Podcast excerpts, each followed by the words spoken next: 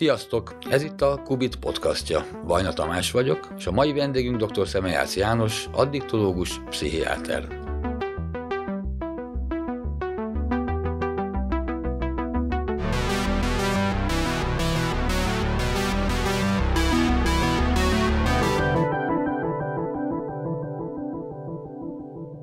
Te még a 80-as évek második felébe kezdted az egyetemet. Igen, hogy hát sőt, a, 80, 85-ben igen, kezdték, igen, és nem vettek, tehát 85 szeptemberében Akkor kezdték. már szabadabb volt a, a magyar pszichiátria, vagy, vagy, vagy nem volt, szóval, mert ugye ez is egy ilyen nem kívánt tudományága volt a szociál, létező szocializmusnak, igen, vagy az államszocializmusnak. Igen, nyilván olvastam róla, hogy hogy volt a, a, a, az analitikus budapesti iskola még a rendszerváltás, ugye a rendszerváltás még a második világháború előtt, aztán utána az 50-es években a Mérei Ferenc, és a, hogy voltak így elnyomva, és, és, és, és, és miféle megszorítások voltak. Tulajdonképpen e, ez, ezt én már így nem tapasztaltam. Pécsen például, mint kiderült, hogy a Jádi Ferenc neves pszichiáter, pszichoterapeuta így kihajtotta az elekt, most ilyen romantikusan elképzelve kihajtotta a sokkoló gépet, és tulajdonképpen Pécsen nem volt soha mondjuk elektrokonvulzív terápia, nem is tudtam, nyilván a szakvizsgára meg kellett tanulnom, de ellentétben mondjuk budapesti hason korúszörű kollégáimmal, akiknek ezt itt alkalmazni kellett, én mondjuk ilyennel nem találkoztam. És hogy, és hogy, hogy a, a Pécsen egyébként volt egy, egy, egy nagyon határozott talán Budapest mellett, Pécsen volt egy ilyen pszichoterápiás közegiskola, és talán annyiból volt jobb Pécsen, felnőni és ebbe benne lenni, mint Budapesten, hogy az kisebb hely, jobban ismerjük egymást, megy az utcán az ember, akkor találkozik a kollégákkal, ha van egy rendezvény, akkor ott rendszeresen összejött ez a gárda, tehát hogy ott akkor sok mindenki úgy éreztem, hogy, hogy, hogy igenis én 91-ben végeztem az orvoson, ez már épp a rendszerváltás után volt, és kezdtem el pszichiáterkedni, tehát tényleg azt éreztem, hogy egy ilyen nagyon termékeny közegben vagyok. Azt említetted, hogy a bolondokkal kezdtél először, vagy az érdekelt, és akkor hogy jöttek a szerhasználók? Igen. Ugye igen. a szer, szer beleértjük az alkoholistákat is. Igen, érdekes mondom, az addiktológia az nagyon nem érdekelt, mert pont ezt láttam, hogy van, a, van az alkohol, nagyjából azt láttuk, és akkor mondjuk volt egy kliens, amikor én oda kerültem a Pécsi Pszichiátriai Klinikára 92. januárjába, akkor ez a János keresztnevű, tehát a druszám 24-szer delirált, és ült ott, és vagy akkor még feküdt, de aztán utána már kicsit kiültették, és jobban lett, és amikor négy év múlva a szakvizsga után eljöttem, akkor 73-szor delirált. És azt látni, hogy az ember bejön, ott kicsit összerakják, és akkor utána meg, meg, meg nem, nem történik vele semmi, iszik tovább, és aztán újra bekerül, vagy ugye akkor még a, az AA, az, alko, az Alkoholix Anonymous, a névtelen alkoholisták mozgalma, közösségei azok éppen a rendszerváltás után kezdtek el Magyarországon egy kicsit így, így növekedni, de még ez nagyon nehezen indult el, és akkor láttam, hogy a kollégáim ilyen kicsit gúnyos mosolyan mondták, hogy a Pécsi AA vezetője, nem is volt, tehát nincs vezető az állnak, tehát még ezt sem tudták, hogy éppen most került be a, a klinikára elvonási tünetekkel, na hogy szóval, hát ez az A, mondták, és ezt láttam, és hogy, hogy, hogy végül is a, a, a, a, a, a droghasználat, az pedig hát nyilván így láttuk, meg tudtuk, meg akkor már mit tudom én, volt fű, és lehetett ilyen találkozni. De azt mennyire lehetett tudni? Ugye én,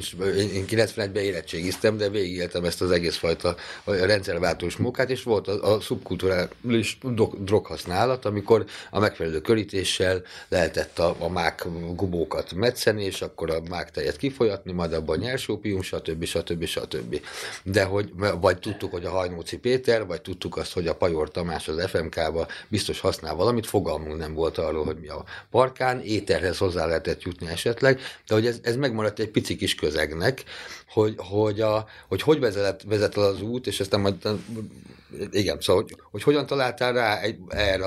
már amikor én megismertek, akkor már, már te az egyik nagyon komoly ember voltál 2000-ben, aki ezt az egész magyar eh, drog eh, használati szénát belülről és kívülről ismerte. Igen, tehát hogy, hogy én végül is úgy kerültem a pszichiátri klinikára, ezt nagyon kis gyors, gyors elmondom, hogy, hogy, hogy Pécsen volt egy úgynevezett drogközpont. És a drogközpont Magyarországon 87-ben három drogközpont ambulancia-szerű intézmény létesült, egy Szegeden, egy Pécsen, meg a Klapka utcai drogambulancia Budapesten. Vidéken ott gyermekintézményhez tették ezeket, mert úgy ítélték meg, hogy a, a, a drogozás az mondjuk a középiskolás szipus zűrzavaros gyerekeknek a problémája. Pécsen is volt egy ilyen szakértői munkacsoport, a Kézdi Balázs pszichológia professzor, pszichiáter volt ennek a vezetője, és főleg pedagógusok ültek ott benne, akik ilyen jobb ízlésű tanárok, akik így szerettek volna ezeken a gyerekeken valamit segíteni. És akkor én úgy kerültem a pszichiátriát, én Szigetváron kezdtem el dolgozni, még a, ahol a Kézdi Balázs is egy ilyen nagyon remek terápiás közösséget rakott össze a 70-es években, és akkor, amikor elkezdtem, do, 80-as években, 70-80-as években, amikor elkezdtem én dolgozni Pécsen, akkor, akkor, akkor én úgy kerültem oda át, hogy ilyen úgynevezett központi gyakornok lettem a megyeg, megyei kórházhoz rendelve, és azt mondták, hogy én egy kicsit így a drogközpontnak is vagyok az embere, tehát annyi volt, hogy én minden héten egy stábon részt vehettem a drogközpontban, egyébként meg a, a pszichiátri klinikán dolgoztam. És akkor, és akkor hát ott, azt lá, ott is azt láttam, hogy hát azért így sok mindenre nem mennek ezekkel az emberekkel. De voltak a tankönyveitekben leírások az alkoholon kívül, hogy hogyan kell a deliráló öreg alkezd hát, hát ugye ópiát elvonásról, vagy ilyenről, amivel így gyógyszer kéne, az nem. Nyilván tudtuk, hogy van a morfin, és tudtuk, hogy vannak az opioidok, meg az opiátok, mint fájdalomcsillapító, tanultuk ezeket, de hogy ilyen, hogy akkor nem tudom én, a, van nem szubstitúciós terápia, a metadon, az nem. Még emlékszem, hogy igazságügyön, amikor először láttam drogot, azon kívül, hogy mit tudom én, a 80-as évek végén már volt ilyen filmfesztivál, ott így barátokkal ácsorogtunk, és így szóba került, és a közegbe a marihuána, de hogy az el, először, amikor, amikor láttam drogot, akkor, akkor, akkor hasis kis fekete kockákat mutattak a, a, az igazságügyön, mondván, hogy ezt valami arab országból jövő orvosta hallgatóktól került ide hozzájuk, és ugye hát ez a hasis, és néztük, hogy ú, ez a hasis. De zacskóba hát láttátok, vagy ki is lehetett nyitni? Nem, nem, nem. Ez, hát ez egy ilyen igazságügyi intézetnek volt egy bemutató terméke. Tehát, De, hogy... Ja, hogy nem is lefoglalt dolog volt, mert nem hát, is tudták, igen, hogy... tehát úgy tűnt nekem, hogy ez nem annyira lefoglalt volt, inkább ez úgy volt, mint a, tudod, a készítmények, az ilyen duncos üvegben mindenféle szervek ott áznak a morfinbe, és akkor ott volt egy zacskóba hasis. De olyat, hogy heroint azt nem, lát, nem lehetett látni. Nem, nem, nem ilyeneket nem láttunk. Üm, és mondom, olyan nagyon-nagyon erről szó sem volt, és akkor amikor én tulajdonképpen elkezdtem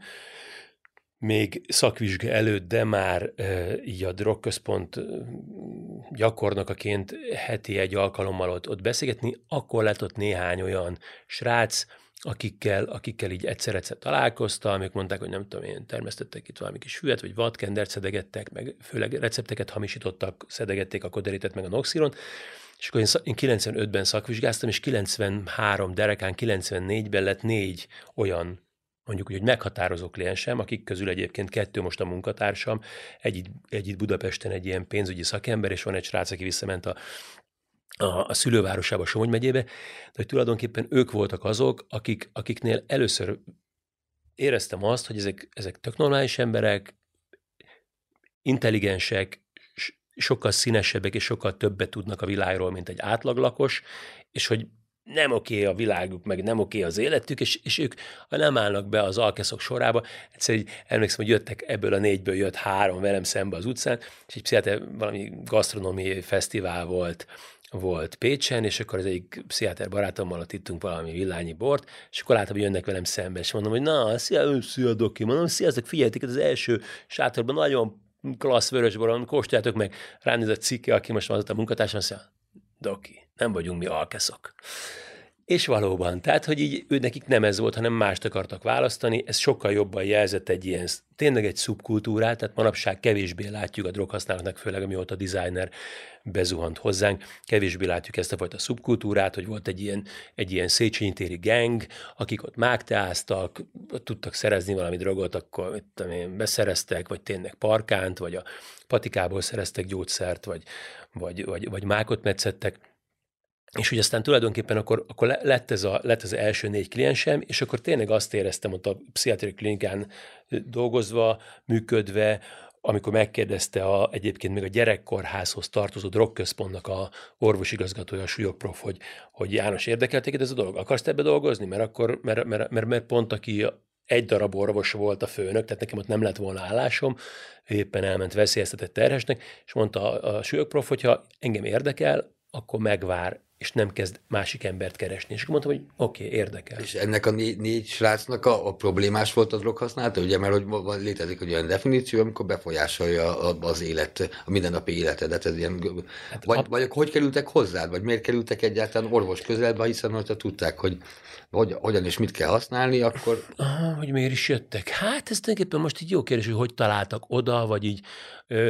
Időnként azért bekerültek kórházba, klinikára. De tudadagolással? Tudadagolással, valami elvonási dologgal, volt valami rendőrségi ügy, akkor így küldték hozzánk. Tehát, hogy tulajdonképpen így, így, így hogy most így, így tényleg 93-ban, hogy, hogy hogy estek be a drogamul. Ne, a drogközpontnak évente volt ilyen 30-40 kliense, tehát hogy azt sem lát, hogy valami túl nagy pörgés van, de hogy mondjuk azt tudom, hogy, a, hogy akkor volt egy lány aztán, rajtuk négyükön kívül, aki, aki, aki 95. november 22-én én szakvizsgáztam, 23-án elmentem akkor a drogközpontba, vagy akkor itt én vagyok a, az új főorvos, hát is volt két szociális munkás, egy adminisztrátor és én, tehát kizárásos alapon én lettem a főorvos, és akkor ez a lány ott ült bent a, a tehát ilyen nagyon reménytelen helyen voltunk, egymásból nyíló szobák egy óvoda alatt, tehát az óvoda volt az emeleten, a drogközpont ideiglenesen, akkor már mint egy 6-7 éve ott állomásozott, és ott ült ez a lány az asztalon, és azt mondta, hogy ő metadonért jött, mert én azt ígértem, egyszer valahol beszélgetésen azt mondtam, hogy ha leszek itt a főnök, akkor lesz metadon. E, mondtam, igen, végül is valóban beszéltünk ilyenről. Tehát, hogy egyből megjelent az a, az a, az a helyzet vagy probléma, hogy akkor ez nem egy ifjúsági drogközpont, itt felnőtt embereknek vannak tényleg igényei gyógyszerre, terápiára, valaminek lenni És kell. ők honnan tudták például azt, hogy létezik a metadon? Ha azt mondod, hogy, hogy ugye... Hát ők tájékozottak voltak, ők tényleg mindent tudtak, tehát ők olvastak angolul, szakirodalmat, filmeket néztek, voltak, voltak kapcsolataik, hát emlékszem, hogy 96-ban boldog-boldogtalan közülük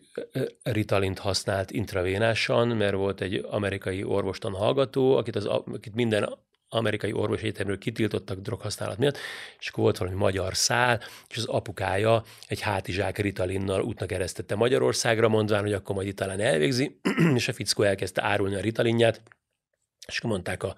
a klienseim, hogy János, ebbe az a jó, hogy ennek nincs lejövője. Tehát ez egy ó, nagyon prima cucc, és akkor ezt így meg úgy meg amúgy használják. Tehát, hogy hát honnan tudtak az én drogosaim 96-ban a Ritalinról, ugye? Még a gyerek pszichiáterek se tudták a Ritalin. Tehát ők tényleg, ők olvastak, ők így képben voltak, ők egy ilyen, szóval té- tényleg egy ilyen szubkulturális sztori volt, és nyilván Budapesten talán jobban kapcsolódott ez itt a, a, a zenéhez, a klubokhoz, ez egész underground. Pécsen meg ők, ez egy picit talán más volt, ott mondom volt a, a Széchenyi téren egy ilyen csapat, akihez lehetett csapódni, aztán kicsit utána így differenciálódtak, voltak az ópiátosok, voltak a speedesek, de hogy azért volt egy ilyen művésztivéna, inkább festegettek, nálunk valahogy ez a zenekar ráalakulás, ez kevésbé ment, bár volt olyan zenekar, ami, amit, amit zömében a marihuána tartott össze. A, és a tekintédet, vagy a szakmai tekintédet hogy tudod megőrizni, hogyha téged kérdeztek arról, hogy, hogy mit és hogyan lehet terápiába venni egy, egy aktív intravénás droghasználót. Vagy hon, honnan szerezted be az információkat? Egyáltalán létezett ilyen, vagy önművelés volt, és közösen egy ilyen terápiás közösség művelte egymást? Köztük téged is? Mm, hát olyan szempontból éppen szerencsém is volt, hogy ott ugyan az első hullámából kimaradtam ott 94-5-6 körül, de aztán később már, már ebbe így, így, így nagyon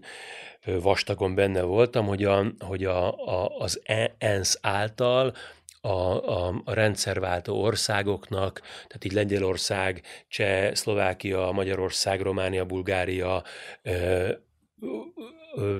az ENSZ nyújtott képzést, és például a, a, a Kalifornia Egyetemről elképesztő előadók jöttek, nagyon, mint a David Deitch volt az egyik ilyen komoly szervezője ennek, de mit tudom én, olyan emberek voltak itt, akik, akik a 70-es években az USA-ban a metadon szubstitúciónak a terjesztették ki, a, ilyen kormánytanácsadók, és hogy akkor tulajdonképpen itt Budapesten a, az, az egészségügyi minisztériumban, az Arany János utcának a legfelső szintjén ilyen, azt hiszem nem is tudom, két hetes képzésen vettem részt, hogy Portorosban voltunk, vagy, vagy, vagy Lengyelországban. Az első hullám még járt Amerikában is, tehát hogy tulajdonképpen az én főnököm még, aki aztán utána már kiszállt ebből, vagy a, vagy a rehabok, az akkor alakuló rehaboknak a vezetői nevel volt egy ilyen kör az USA-ban, de engem, én például voltam néhány hetet Liverpoolban, vagy aztán később Oxfordban,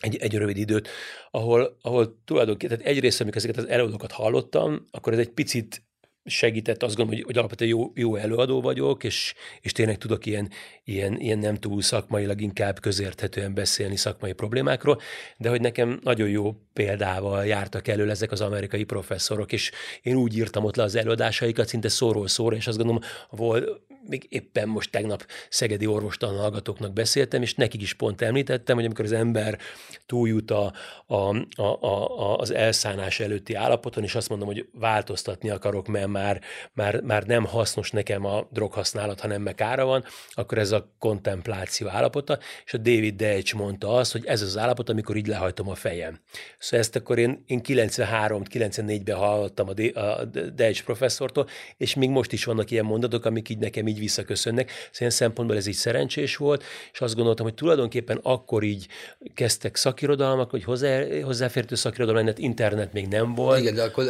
akkor, akkor ráadásul legprogresszívabb részét kaptad meg, és nem azt a fajta a, a, a, a drogok ellen indított háborúnak a propagandisztikus szövegeit, hanem valóban van. az érvonalba csöppentél bele friss igen, fejjel. Igen, elképesztő módon, tehát valóban hatalmas szerencsém volt, és nem is azt az alkoholvonalat, ami azt gondolom, hogy nyilván Magyarországnak azért az addiktológiai historikusan, az mégis az alkoholról szólt, Levendel professzor, az Országos Alkohológiai Intézet, aztán Buda Béla tanár úr, tehát hogy, hogy, hogy, hogy nyilván ők képviseltek egy ágat, de azért azt gondolom, hogy, hogy, hogy nyilván ugye a rendszerváltás után, hogy hogy vagyunk az alkohollal, akkor még így visszaköszön nagy faszelleme, ahol, ahol a kényszerelvonást csinálták, még itt voltak a mindenféle averzív terápiák, a gyógyszeres averzív terápiák, antetil, az esperál, volt egy hangsúlyos probléma a szomatikus ügyekre, és akkor tényleg az, hogy, hogy egyáltalán vannak kábítószerek, vagy, vagy drogok, hogy itt opiátok, amfetamin, kokain, azok, az, az, az valóban tulajdonképpen ilyen nagyon új, újszerű volt, és, és, és nagyon sok mindenki számára ilyen érdeklődést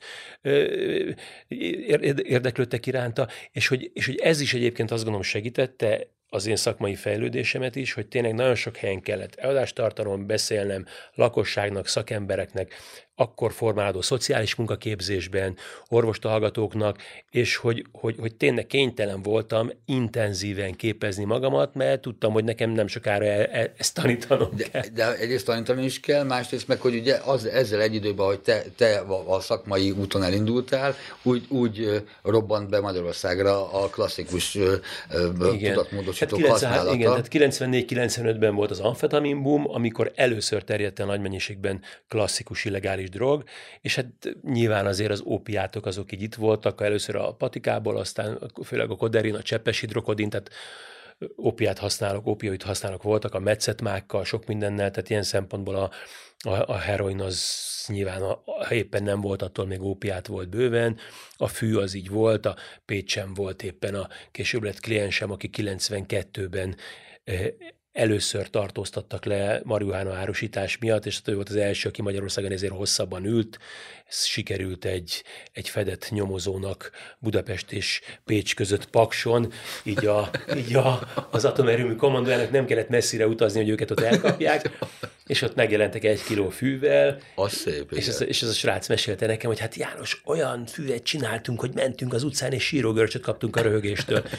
és hogy, hogy, tehát, hogy, hogy tulajdonképpen beindultak ezek a fajta e, folyamatok, közben tulajdonképpen az ellátó rendszer is, tehát elkezdtek a rehabok így kinőni a földből, Rácz keresztúr, aztán Komló, volt ott Pécs, Pécsen ez a keszű, ami egy, a gyerekkorháznak volt a krónikus addiktológia osztálya, rettenetesen borzalmas körülmények között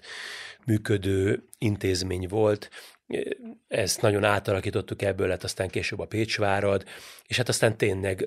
Deszki, a Szegedi, ami aztán abból Szatymaz lett, aztán 90 évek végén már a Nagyszénási, tehát elindultak ezek az intézmények, akikkel akkor már volt egy szakmai kapcsolat. Igen, akkor volt egy szakmai kapcsolat, és elindult egy diskurzus, ami a sajtóban is megjelent, és akkor és úgy tűnt, hogy ez a fajta a, a, a, problémát kezeljük, és ne, a, ne a, az embereket, mármint, hogy a, szóval egy, egy, egy progresszív vonal. Ehhez képest utána rövid időn belül ö, eluralkodott egy, egy másfajta ideológia vagy politikum, ami, ami az üldözést és a, a kriminalizálást vette célba ha, ha, ha játszunk egy gondolat kísérletet, 2000-ben beszéltünk először egymással, az meg 22 éve, hogy ha, ha, ha akkor ott meg, megáll, és valóban a, a, a kábítészületi tárcaközi bizottságtól kezdve, nem tudom micsoda ennek voltak a platformjai, hogyha azt nem metszik vissza, akkor szerinted beütött volna ez a fajta bio, meg herbál, meg szintetikus kanabinoid őrület, ami most történt? Igen, biztosan egészen máshogy alakult volna, mert egyébként ez érdekes volt, mert valóban, tehát ugye 2098-as választások után a, a, az első Orbán kormánynak lett az Ifjúság és Sportminisztériuma, aminek része volt a kábítószéri koordináció. Topolánszki Ákos volt az első helyettes államtitkár szinten a problémát képviselő ember. Most egyébként egy egy, egy, egy főosztály alosztályának a nem tudom, ez a két, két ember van most a minisztériumban, akik úgymond ezt képviselik. Az Ákos Topolánszki, Topolánszki Ákos úgy volt, hogy ő valóban gyakorlati szakember. Igen, tehát a Rácz Keresztúri Rehabilitációs Intézetnek volt a vezetője, de úgy, hogy ő tulajdonképpen ő a 80-as évek végén már egy kicsit ilyen saját módon kezdett el érdeklődni a téma iránt, járt Nyugat-Európában, és, és, és úgy, úgy hozták létre ezt az intézményt, hogy tényleg még semmi nem volt biztosítva, de tulajdonképpen akkor még, akkor még Erdős Eszterrel, aki pedig a zsibriket kezdte el csinálni, hát Eszter is úgy kezdte, hogy befogadott oda a parókiára ö, problémás budapesti droghasználókat, és elindult ez a dolog, és a Rácz keresztül volt az első ilyen, tényleg ilyen rehabként működő rehab, amit Ákosék ott így tényleg saját képzéssel raktak össze. És hogy, hogy, hogy, hogy, hogy a, tehát annak ellenére, hogy valóban mondjuk a, a 98-as Orbán kormány első intézkedései volt azok, hogy, hogy a, az elterelés intézmény, az elterelés az arról szól, hogyha valaki két évnél nem kapna a hosszabb letöltendő büntetést, mert hogy csak, csak fogyasztói magatartás létesít meg, és csekédroggal, akkor, akkor egy fél éves gyógykezelésen vagy megelőző felvilágosító folyamatban részt vesz, akkor ezzel el van neki felejtve a további folyamat. Tehát, hogy ezt megszüntette a Fidesz, azt mondván, hogy ha valaki nem függő, akkor nem mehet elterelésbe, akkor neki mindenképpen büntetés jár. Tehát melyen döbbenten néztünk, hogy mi van. Ehhez képest a 2000-ben elfogadott nemzeti drogstratégia az egy nagyon haladó és felvilágosult rendszer volt. Tehát tulajdonképpen nem volt a közhangban, mondjuk a, a Tamás volt akkor ugye a miniszter, és, és ő, én is ott a a parlamentnek ott a kakasülőn néztük, hogy akkor indul a stratégia vitája, és annak ellenére a stratégiát olvasva, az tényleg egy a, a, az angol stratégiát figyelembe vevő dokumentum volt, és a, a közösségi drogmegelőzés szinterei, a keffek lettek, ez a kábítószerű egyeztető fórum, ez az angol datok, a Drug Action Team mintájára készült. Úgy kezdte Dajcs Tamás a a, a, a parlamenti beszédét, hogy aki drogot használ, az ördöggel cimborál. És akkor néztünk, hogy Hát, ez a, hogy hát ő biztosan nagyon készen van, hogyha, hogyha itt van egy ilyen stratégia, ami tulajdonképpen egy haladó nyugat-európai mintát követő, akkor végülis miről beszél? Tehát most akkor elhisszük el, hogy ezek az emberek valahol elakadtak az életük folyásában, hogy valami, valami nem úgy működik neki, hogy mondjuk egy olyan gyerekkorból jön, hogy egyáltalán nem is volt más választása, akkor miért kell ilyen hülyeséget beszélni? És aztán aztán mindez a feledés homályába merül, merült, de a stratégia pedig működött. És akkor tényleg alakultak a kefek, volt, volt hozzá pénz, fejlődtek az intézmények, és hát tulajdonképpen ez így, ez így szépen mehetett volna, és valószínű, hogyha mondjuk egy, egy egységes szakmai rendszer, öm, öm, azok a szakértők folyamatosan használva, képezve vannak, akkor amikor 2009-10 körül, körül ránk zuhan a designer, akkor egy sokkal hatékonyabb fellépés lehetett volna. Mert hogy ez Nyugat-Európában, vagy a világ boldogabbik végén, vagy, vagy fe, fe, felein, ugye szintén megjelent ugye a mefedronnal pont vagy hívek 2009-2010-ben, de hogy ott nem jelentett ekkora problémát, hanem visszatértek a klasszikus, jól bevált szerhasználathoz, és nem, nem lett olyan probléma, hogy a, a baranyai zsákfalvakban a 80 éves is minden Így tovább van, még mindig. Igen. Hát épp azt hiszem, hogy a UK, tehát az Egyesült Királyságban volt ez, hogy, a, hogy ott a, a mefedron az egy-két év alatt a harmadik, negyedik helyre kapaszkodott fel az illegális drogok listáján, de hát nyilván a, egy, egy, egy, egy, egy legális tudatmódosító, vagy akkor még ugye legálisnak tűnt, az, az, az hamar lesz népszerű. Tehát az emberek nagy részénél az, azt láttam, hogy tényleg van bennük egy ilyen törvénytisztelet, ha a vodkás üveget leveltem a boltban a polcról, akkor vodkát veszek, ha föl lenne téve a marihuána a polcra, vagy a kannabisz, akkor valószínűleg azt vennék le. Tehát amikor a mefedron megjelent, akkor igen, azt mondták, hogy ú, hát tulajdonképpen be lehet tépni, pörgünk, és hát olyan szempontból meg azt gondolom, hogy, hogy, hogy igen, az, hogy, hogy, hogy a, a, a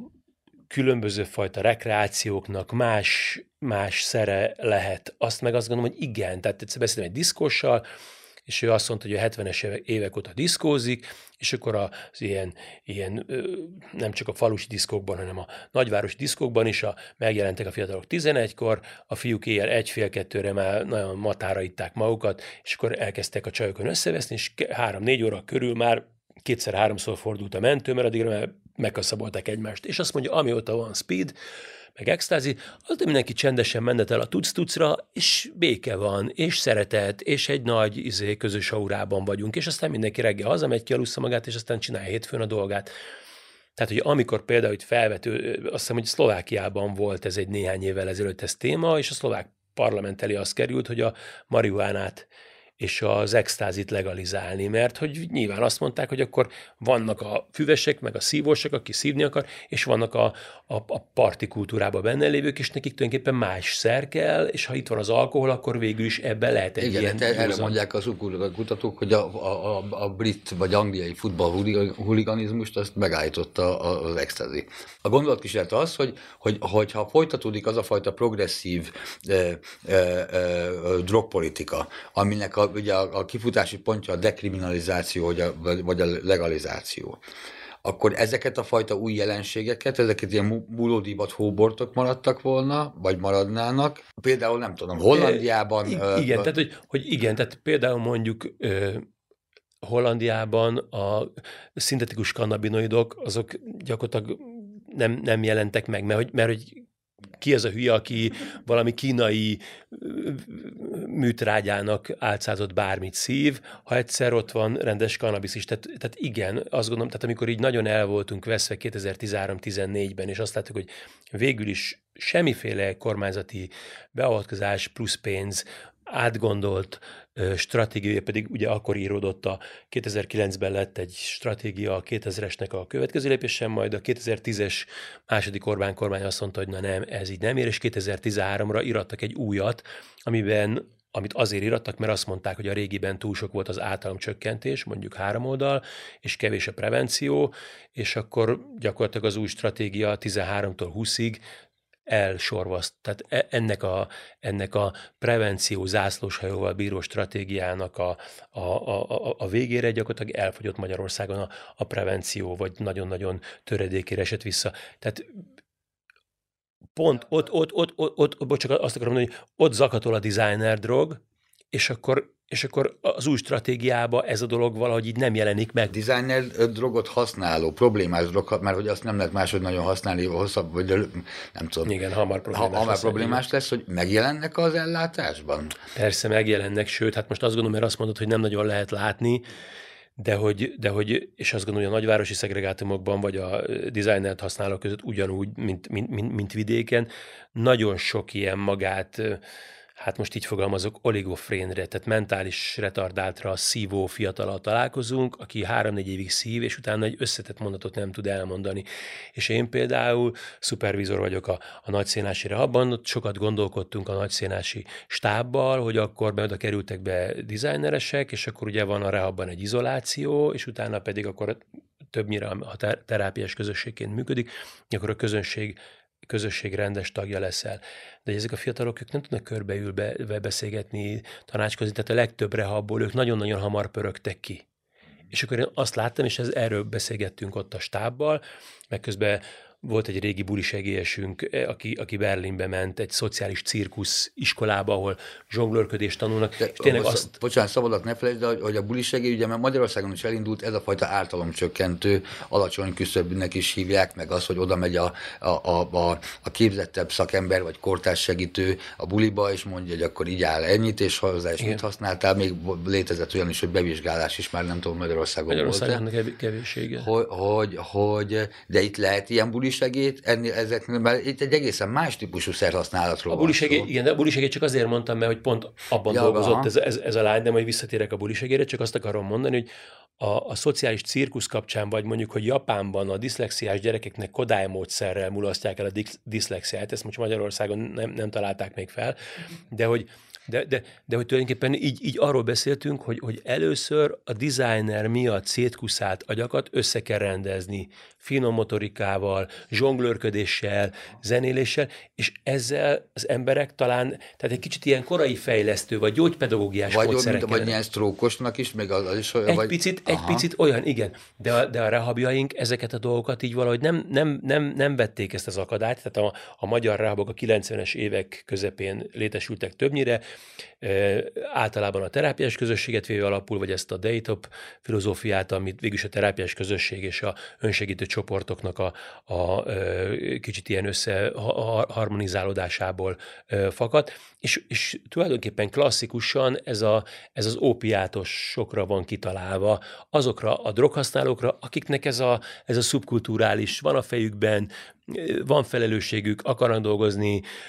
hierarchiában gondolkodva, egymásról szavazva. Most a dizájneresek ezt nem tudják. A magyarországi rehabok nem vették ezt az akadályt. Valószínű, Azért sem, mert, mert a, a finanszírozás nem differenciált. Tehát azt mondom rehabként, hogy gyerekek, hát amíg van például alkoholista vagy, vagy, vagy, vagy drogos, aki bejön hozzám, és tele van a rehab, és én még így finanszírozás szempontjából jó vagyok, akkor nem kezdek el vacakolni a dizájneresekkel. Tehát ehhez például kellett volna központi támogatás is azt mondani, hogy jó, akkor a designerest veszel föl, akkor magasabb normatívát kapsz. Igaz, hogy akkor mondjuk fel kell venned egy fejlesztő pedagógust, egy gyógypedagógust, egy, egy, egy, egy, egy, egy zsonglőrt, aki elkezd buzogányokat, labdákat dobálni, vagy legalább dekáztatni a labdát a, a, a designeresekkel, hogy két-három hónap alatt egy picit úgy összerendezzék a szétkuszált elméjüket, hogy képesek legyenek utána a rehabilitációra. De akkor igazából semmi másról, szóval egy egészen más típusú szerhasználatról, vagy más az anyag maga, amiről vagy hogy tudnak ennyire szét... Igen, igen, hát, hát, igen, tehát tulajdonképpen ezek nagyon agresszív vegyületek, azt látjuk, hogy hiába mondják, hogy mondjuk ez szintetikus kannabinoid, ebből úgy tűnik, mintha ez egy ilyen műfű lenne, de még csak az sem, ugye biofűnek hívják a fiatalok, hát bio semmi köze, a műfűhöz sincsen úgy köze, hogy tulajdonképpen a, a, a kannabinoid receptorokra is hat, de még minden másra, tehát mit tudom én, az, hogy a, a sima fűtől, ilyen kis békés nevetgérős leszel, ettől befeszülős, agresszív, sokkal több a drogindukált a pszichózis, sokkal erőteljesebb és intenzívebb a craving, a, a, a, a vágy a droghasználat után, elképesztő fogyásnak indulnak ezek az emberek. Az, hogy egy el, elpöfizel egy, egy füvetés utána néhány órát jól vagy, ezzel elpöfizel egy designer drogot, zombi vagy néhány óráig, és mint kimegy beled a zombiság, újra, újra akarsz. Vagy hát például mondjuk itt a túladagolásnál azt mondják, hogy, hogy, hogy ugye az úgynevezett szórók adagolnak túl a leggyakrabban, az arról szól, hogy már nem designerrel átitatott dohányt szívsz, hanem a, hanem a, a, a, a nyers eredeti porban lévő designer drogot rászórod a, a cigarettádra, tehát hogy, hogy több százszoros dózist Dózis. használsz. De lehet tudni, mert ugye az, egy darabig még figyelték, vagy legalábbis írta róla a sajtó is, vagy jó magam is, hogy mi, mi a, a, a, a, a biokémiája egy-egy ilyen dolognak, ami megjelenik a piacon. De követhető még, vagy teljesen mindegy, hogy legyen valami pszichoaktív hatása, és lehet csavarlazító is. Hogy... Hát tulajdonképpen igen, mert ugye ezek a szerek, ezek három-négy hónaponta azért úgy változtak. Ebben nyilván benne volt a törvényi szabályozás, tehát nyilván abban a kínai laborban, ahol ezt gyártják, csempére föl van írva sok ország mellett, hogy Hungary, és akkor ott van, hogy ez a vegyület, ez már Magyarországon listára került, áthúzzák, azt hiszem, tettük már hozzá flort, flort még nem, na akkor keverj egy olyat, hogy nézd meg, van-e benne flor. Képzeld, de volt olyan, olyan kliens, aki egy alföldi kisvárosban élt, és azt mondta, hogy a díler azt mondta neki, hogy figyelj, ha ezt a kérdőjület kitöltöd a cucchoz, akkor ingyen kapott tőlem, és akkor ilyen kérdések voltak rajta, hogy hány perc után üt be, mennyire halucinogén. Tehát a díler is szerette, tehát ez egy tök körültekintő díler, ugye? Ők, ők a kutatásba bele kéne venni őket, mert hogy Magyarországon aztán sok ilyen kutatást nem készült, vagy legalábbis mindaz a rengeteg anyag, ami a sürgősségére kerülő designeresekből jöhetett volna, hogy,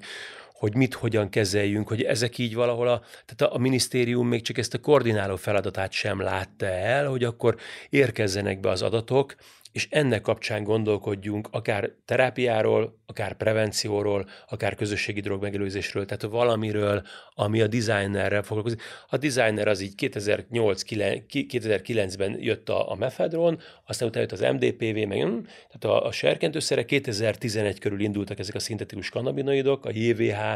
018-al, 13, 14, 15 körül volt az, amikor a piac nagyobb részét foglalták el a szintetikus kannabinoidok,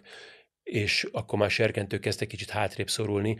mint az összes többi illegális drog, és aztán utána tulajdonképpen a fogyasztók így 2017-18-ra kezdték megunni, addigra tényleg egy csomószer már listán volt, látták azt, hogy ez milyen szinten teszi tönkre az embereket, egy kicsit arra a szintre nyomódott ez, mint a szipu, azért szipuzni ciki, tehát hogy a drogos hierarchiában a szipus meg a designer drogos az a legalja, ugye a kokain és a, és a nem tudom én, China White heroin azok a legmenőbbek, és hogy, hogy, hogy, hogy akkor, akkor, akkor ez így, így ciki volt, és, és tulajdonképpen akinek valami kis igényessége volt, úgy gondolta magára, hogy ő egy igényes droghasználó, vagy pénze, akkor ő azt mondta, hogy ezt így nem használja. Tudatában van különben, és még utána leszakadok a, a, a, a szintetikus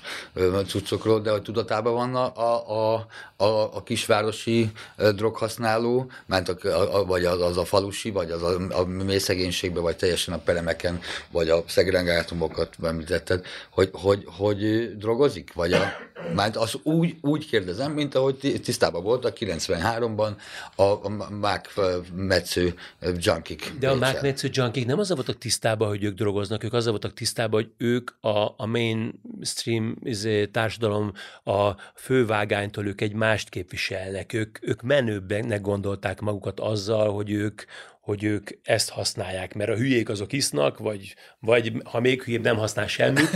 de, de, mi vagyunk, de mi vagyunk a legmenőbbek, és hát amit én, a, a függők, meg a normik, amikor az ember elment Rabot látogatni, hogy te normi voltál, én meg függő voltam, és akkor ezzel hogy vagyunk. És tehát, hogy, hogy, hogy, hogy most, meg, most meg azt látjuk, hogy amikor egy szegregátumban használnak emberek, akkor valahol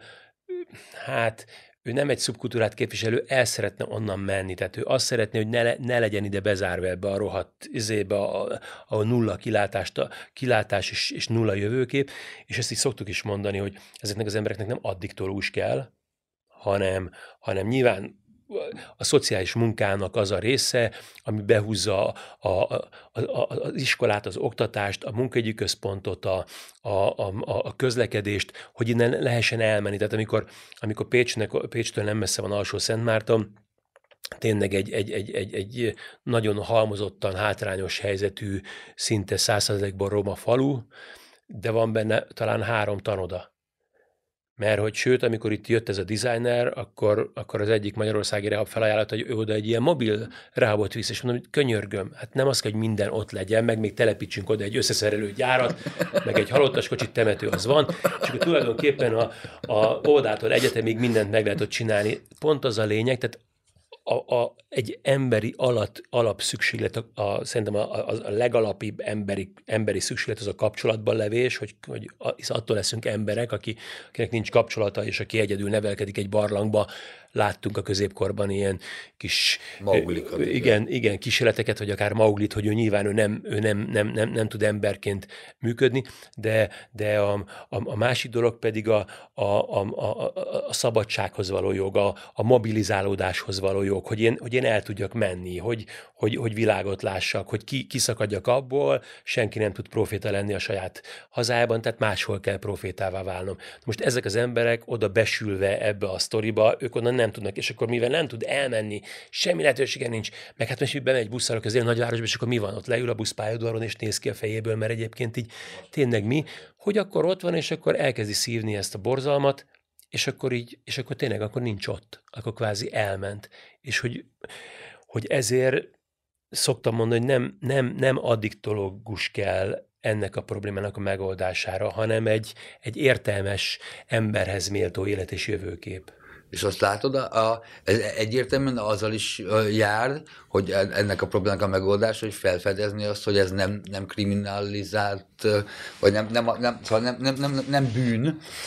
maga a droghasználat? Hát nézd, ugye, mert tök, tök, tök érdekes, nagyon igen. sok helyen kezdik igen. felfedezni. Igen. Hát egyrészt tök érdekes módon, hogyha még nem szagadunk le a designerről, akkor, akkor a designer szereknek a nagy része az célistán van. Egyrészt átkerül állistára, de Magyarországon ez is berogyott azzal, hogy az Országos Addiktológiai Centrum megszűnt, akik a kockázat elemzést, ami egyébként nem volt egy nagyon jól megszervezett valami, de legalább volt,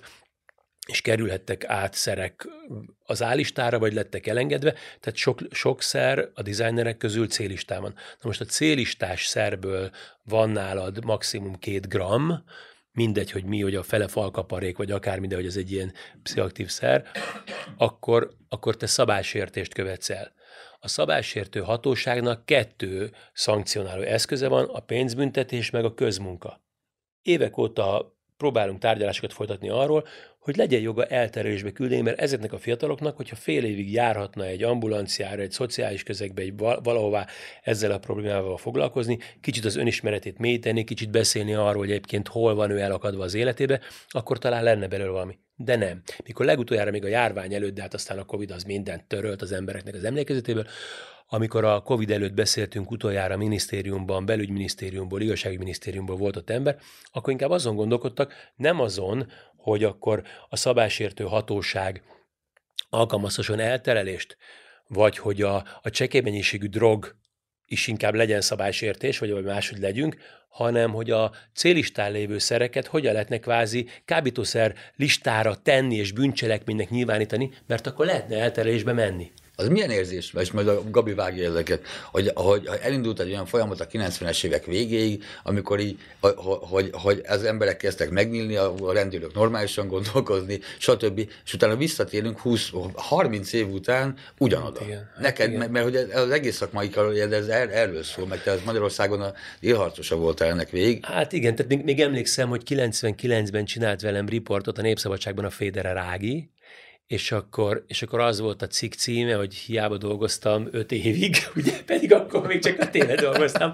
és akkor Topolánszki Ágos odajött hozzám, mert, mert az volt a cikkben, hogy, hogy, hogy, hogy tulajdonképpen ez pont, amit most elkezdtünk embereket kinyitni, elindult egy társadalmi diskurzus, hogy akkor még Konrád György beszélt arról, hogy akkor lehetne a kannabisszal valamit kezdeni, más nyugat-európai országokhoz hasonlóan, vagy szóval egyáltalán, hogy legyen erről egy társadalmi diskurzus, vagy például én Angliában voltam 97-ben, nem is akkor volt erről szó, Oxfordban voltam szerintem 2002-ben, és akkor mondták a, mondták a belügyminisztériumban, ott, oda tartozik a, a, a, ez, a, ez a drogkoordináció, és mondták azt, hogy hatalmas probléma lett a kokain az Egyesült Királyságban, és hogy új drogstratégia kell, és hogy annak az is a lényeg az új drogstratégiának, hogy azt így ki tudtam mondani a szakembergárda, a, a politika, hogy nincs nálunk a bölcsek köve, nem tudjuk a jó megoldást, mindenkit be kell vonni, a szerhasználói csoportokat, a hozzátartozókat, a szakembereket, a politikát, a mindenkit, és úgy lehet egy, egy, egy valami legjobbat ki, kiokumlálni. És akkor ugye 99-ben volt ez, akkor hiába dolgoztam eddig, majd most mindenki vissza fog zárni, és a jó megoldáson való közös gondolkodásnak így, mm, és még az Ákos Topolánszki jött oda hozzám, és mondta, hogy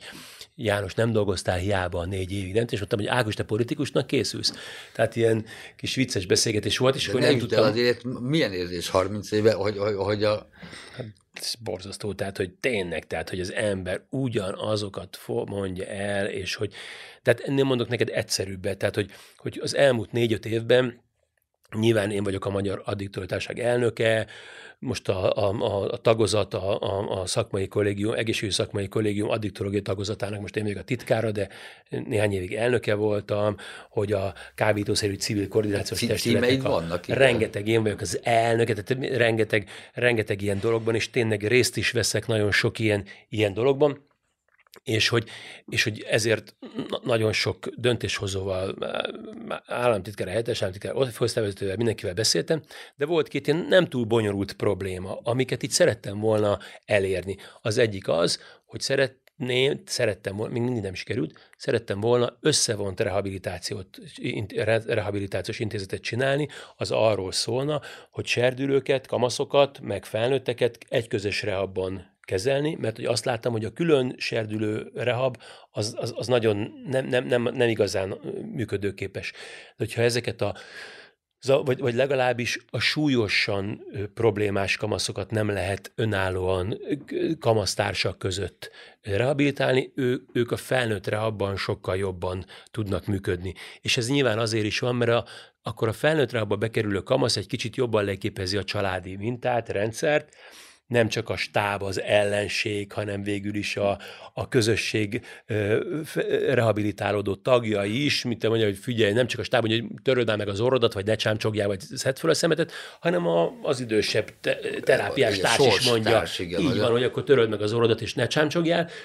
még ha mondjuk ez egy tini rehabban van, és akkor mondjuk a, épp akkor a legidő, hát igen, még a 11 éves a, épp a, a legidősebb bentlakó, és a 17 évesnek beszól, akkor este betöltik a, a nem tudom én,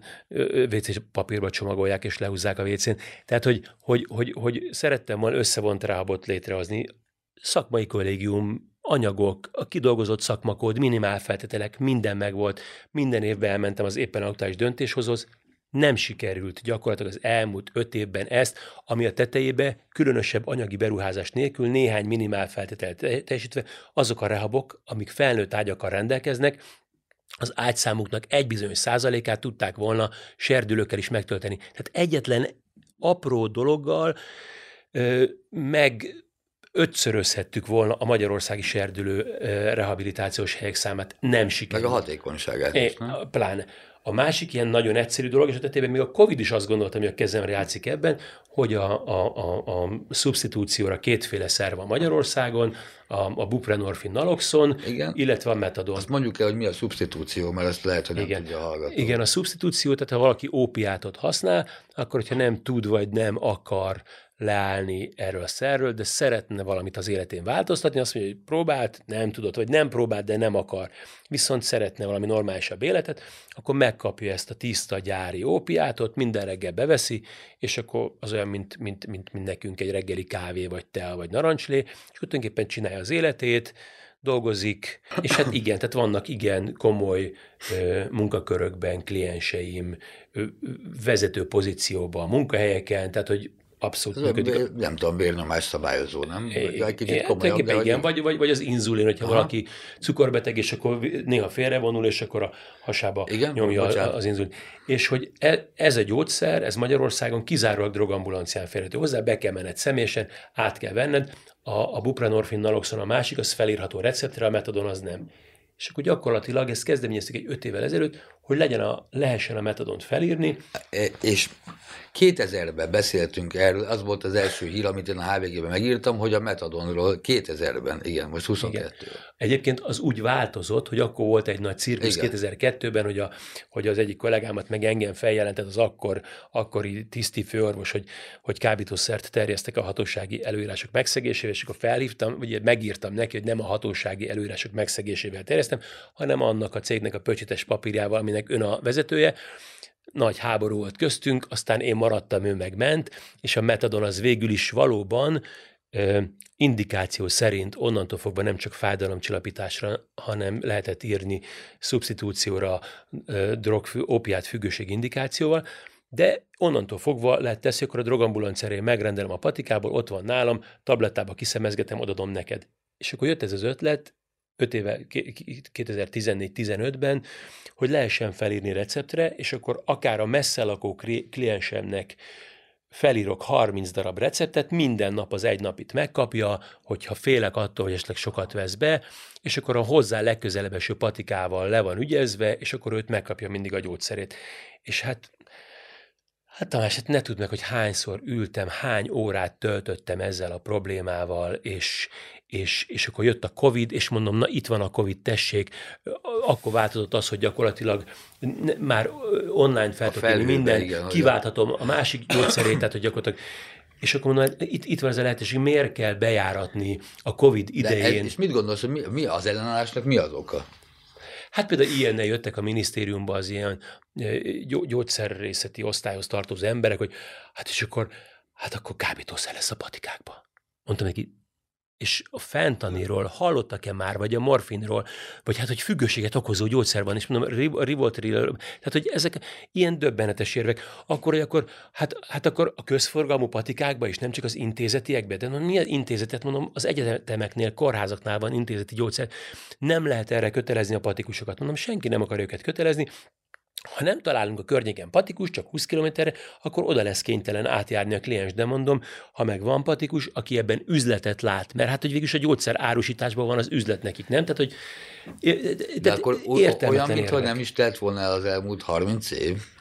Szóval egy kicsikét, vagy a kontraszelekció hát, annyira erősen mhm. működik a döntéshozói fejekben, hogy... Hát nézd, annak nyilván volt jelentősége, amikor 2013-ban azt mondta Orbán Viktor, hogy nem is tudom, mikor mondta, hogy 2020-ra drogmentes lesz Magyarország. Igen. Tehát most nyilván, ha valaki, ha ilyet mond a leg, legfőbb vezető, akkor azért az hat az emberekre, és hát, hogy tulajdonképpen azóta tényleg azt látom, hogy amikor például mondjuk a, a, a, az orvosi marihuána, a CBD kutathatóságáról szavazott a világ, akkor tulajdonképpen Magyarország együtt szavazott Kínával, Oroszországgal, Afganisztánnal, nem tudom én, olyan, olyan észak- és közép-afrikai országokkal, ahol jelentős kábítószer termesztés, tulajdonképpen főleg, főleg marihuánát, és nem pedig a világ civilizált felével, ahol tényleg azt mondjuk, hogy hát itt van ez a CBD, lehet, hogy jó valamire kutassuk, és akkor erre a, a külügyi államtitkár, nem is tudom, hogy főosztályvezető, aki ott nyilatkozott, az volt az érve, hogy ezzel védik meg a magyar fiatalokat. Nyilvánvalóan, mint a pedofil törvényel. Tehát a magyar fiatalokat nem ezzel tudnánk megvédeni, hanem az, hogyha le, lenne rendes prevenció,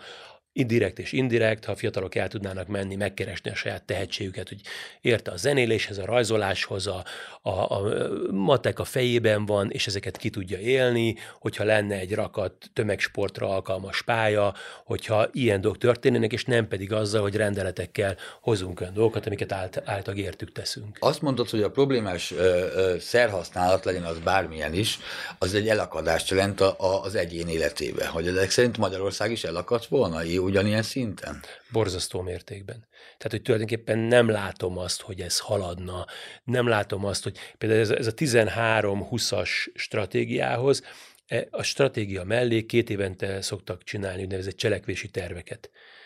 volt, hogy ez, ez így nagyjából el is felejtődött, de ha éppen nem felejtődött el, tehát szerintem 2018-20-ra már, mintha nem lett volna cselekvési terv, de előtte is 16-ban, 14-ben olyan cselekvési tervek voltak, amikben, mert itt, itt a cselekvési tervben van az, hogy mik a konkrét, rövidtávú problémák, ezekhez milyen pénz rakódik hozzá. És hát azt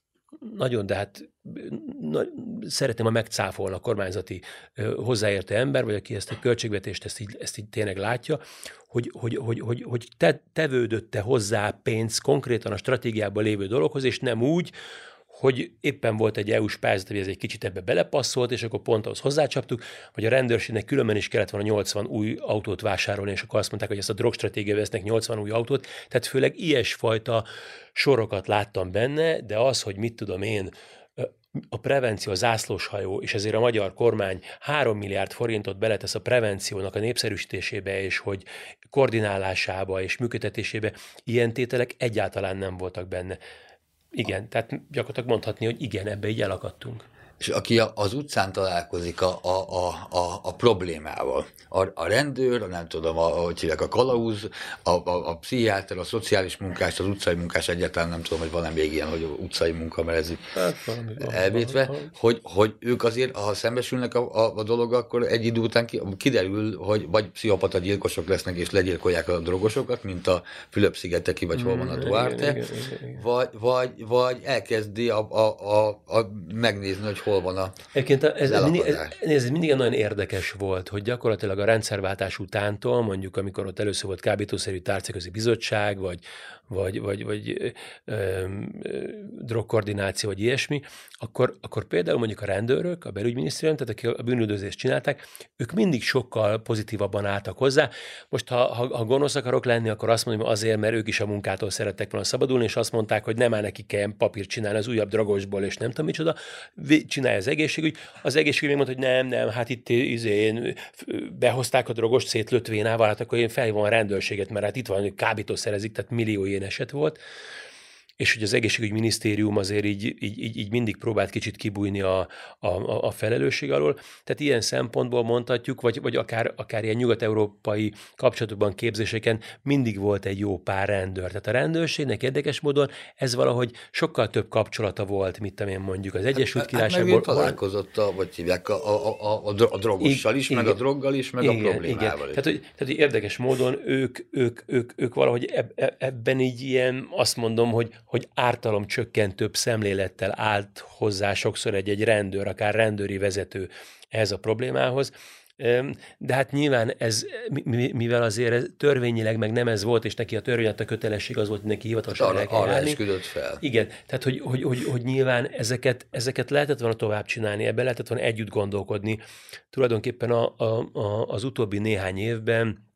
ezek a, és nem, nem, nem csak a Covid miatt, nyilván az még egy, még egy jó nagy, nagy, nagy lebunkózása volt ezeknek a konszenzus konferenciáknak, együtt gondolkodós dolgoknak természetesen, de már a Covid előtt is szinte kivesztek azok a fajta tanácskozások, amik bizonyos problémákra szerveződve, akár mint olyan országos KEF konferenciák, vagy, vagy, vagy a minisztériumban például a, a, voltak ilyen gyatra próbálkozások általában választások előtt, hogy a szegregátumoknak a problémát oldjuk meg, a akár a belügyminisztériummal, ugye ott volt kísérlet, hogy akkor a Máta, Mátai Szeretett Szolgálatnak a programjait próbálni be emelni. De ez hivatalos... vagy, vagy, vagy zsákutcásnak bizonyult. Hát nézd, gyakorlatilag az, hogy ezekből legyen egy ilyen szakmai kiteljesedés, ezekről legyen szó, hogy legyen üljünk össze rendszeresen, és beszéljünk a tapasztalatainkról, ezek így gyakorlatilag teljesen felszívódtak. Mert hogy ugye, a, a, ugye te is arra tetted fel az életedet, vagy legalábbis a szakmai karrieredet, hogy ugye nem csak a, a, nem akartál ereket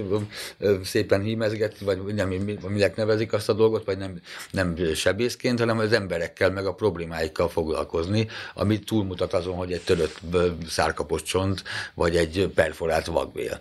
Hogy, hogy a, a de, mert hogy ugye könyvet már nyugodtan tudna írni többet is, meg nem tudom milyen fajta akadémiai disszertációt is az, az elmúlt 30 évből, de ez a fajta segítő attitűdöd, az, az mennyire maradt meg, vagy hol, ki, ki tudod még élni a dologba, vagy, vagy az, hogy a szakmai társaság Lehet, elnökeként, vagy vagy Aha. előadsz a kölyköknek, és akkor... Szóval... Nem, hát látod, hogy, hogy itt csinálom, meg most is, meg, a, meg, meg Pécsen a szembe szomszédom egy Kossuth építész volt a Bakman Zoli bácsi, meghalt néhány éve. Nagyon sajnálom, ővel nagyon jókat beszélgettünk erről, hogy akkor hogyan vagyunk a munkánkkal, és mit kell csinálnunk, és akkor mondtam neki, hát Zoli bácsi egy kicsit, mert nincs nincs túl sok időm, vagy hát elég, elég sokat kell dolgoznom, de ugyanakkor meg van egy rakat gyerekem, meg vannak hobbiaim, meg egy csomó mindent még szeretek így az életben, és akkor mondtam neki, hogy nagyon sok időt elvesz a kliensekkel való munka, de mondtam neki, hogy, hogy de amúgy meg valójában azt szeretem a legjobban, hogy leülök egy emberrel, és elkezd nekem mondani, és tényleg hogy uff, így ráhúzódok a gondolatrendszer, és együtt gondolkodva minden, és akkor mondta nekem az Zoli hogy hát az a laborod. És tényleg, tehát hogy nyilván az a laborom, amikor így veled beszélgetek, vagy, vagy, vagy, vagy orvostahallgatóknak, vagy, vagy tanítok, vagy, vagy bármi, akkor, akkor akkor ezek azok a tapasztalatok, amitől én nekem ez így, így, így, így, így működik, hogy így, hogy rengeteg rengeteg példa jut eszembe a, a, a saját terápiás gyakorlatomból. Nyilván nem lettem egy ilyen akadémiai doktor eb, ebben a szakmában, de azt láttam, hogy az akadémiai doktorok kevésbé jó terapeuták, és nekem a jó, biztos ebben is vagyok jó, és kevésbé vagyok jó a, az ilyen irodalom jegyzék összerakásában, és, és, és a, elolvasni mindent, ami, ami, ami, ami hathat arra a kutatásra, amit én csinálok. Tehát, hogy, hogy nekem ez, ez fontos. Én tényleg szeretek beszélgetni, és szeretek együtt gondolkodni emberekkel, és, és ezt a nagyon sokszínű világot így összerakni, és így, így a rendszert látni, hogy hogyan van ő ebben a rendszerben. Úgy dolgoztam 15 éven keresztül egy családterápiás intézetben is, még, még Pécsen, e, és, és azóta is dolgozok párokkal és családokkal, de hogy, hogy a minden kollégámnak szoktam mondani, aki kliensekkel dolgozik, a, az Indit rendszerében, ez az Indit közalapítvány, amit vezetek Pécsen, hogy, hogy, hogy, hogy tanuljon családterápiát, tanulja a rendszert, a rendszer szemléletet, mert ha csak ott egy magában ül vele szembe a kliens, ő neki akkor is látni kell azt a hálózatot, amiben ez az ember él, mozog, dolgozik, mert hogy csak akkor tud hatékonyan segíteni, vele gondolkodni, hogyha ez így számára teljesen egyértelmű, hogy ott van. Szóval, hogy, hogy, hogy igen, nekem az, hogy itt vannak, vannak elesett emberek, a, a társadalom számkivetetjei, hogy, hogy így elérhető vagyok, hogy, hogy hol tudok most hirtelen valakinek valamit segíteni, vagy, vagy azt mondom, hogy, hogy hát most akkor a tanulság része következik, mert már sokszor segítettem, de hogy egyezkedünk, alkudozunk, ezek fontosak nekem. Szerinted, hogy a társadalmat egyrészt meg lehet javítani, meg létezik-e drogmentes társadalom, vagy létezhet-e, vagy meg el lehet-e érni valahova, vagy nem is erről van szó? Tartottam előadást a, a Böszörményi Nagy Iván kedvenc családterapeutámnak van, van a kontextuális terápiája, és akkor volt egy ilyen nemzetközi kontextuális terápiás konferencia a Gellért Hotelben még októberben, és, és a, a, az Böszörményi Nagy Ivánnak van egy könyv, az a címe, hogy Láthatatlan lojalitások. És a, a láthatatlan lojalitások az arról szól, hogy, hogy, hogy hogyan szűri, ahogy mi vagyunk az életünkben, hogyan ö, hatnak ránk és működünk bizonyos ö, lojalitások szerint, amit nem látunk, csak valahol a génjeinkben van, vagy valahogy a, a történetünkben van, vagy vala, valami ilyesmi. És akkor, és akkor ebben a könyvben egyébként ebből Szörmény Nagy Ivánnak van a gyermekek jogainak egy 6-8 pontba így összeszedve, és a, a feleségemmel, akivel együtt tartottuk az előadást, ő pszichológus, pont azt beszéltük, hogy ha ez be lenne tartva, akkor ránk, a mi munkánkra nem lenne szükség. És mi ez a nyolc pont? Vagy egy, egyet mondhatnám belőle? Hát mondjuk ez, hogy például a, a, a, a, a, az Iván szerint például a parentifikált, a szülővé tevő gyerek az egyik legnagyobb bűn, amit a gyerekünk ellen elkövethetünk. Tehát, hogy mondjuk minden gyereknek joga van a kora szerinti gyermeki léthez, és hogy ezt biztosítani kell például a szülőknek. Tehát, hogy, hogy, hogy hát nézd, ha, ha, és akkor persze itt, itt jön egyből elő, hogy, hogy, hogy nem feltétlen azért nem biztosítja ezt a szülő, mert gonosz, hanem azért nem biztosítja, mert neki se biztosították, és őt is parentifikálták, és már az ő szülő. Tehát nem tudunk a, a rendrakást elkezdeni, azt, azt, tehát javítani lehet, a problémát lehet kezelni, de hogy nem,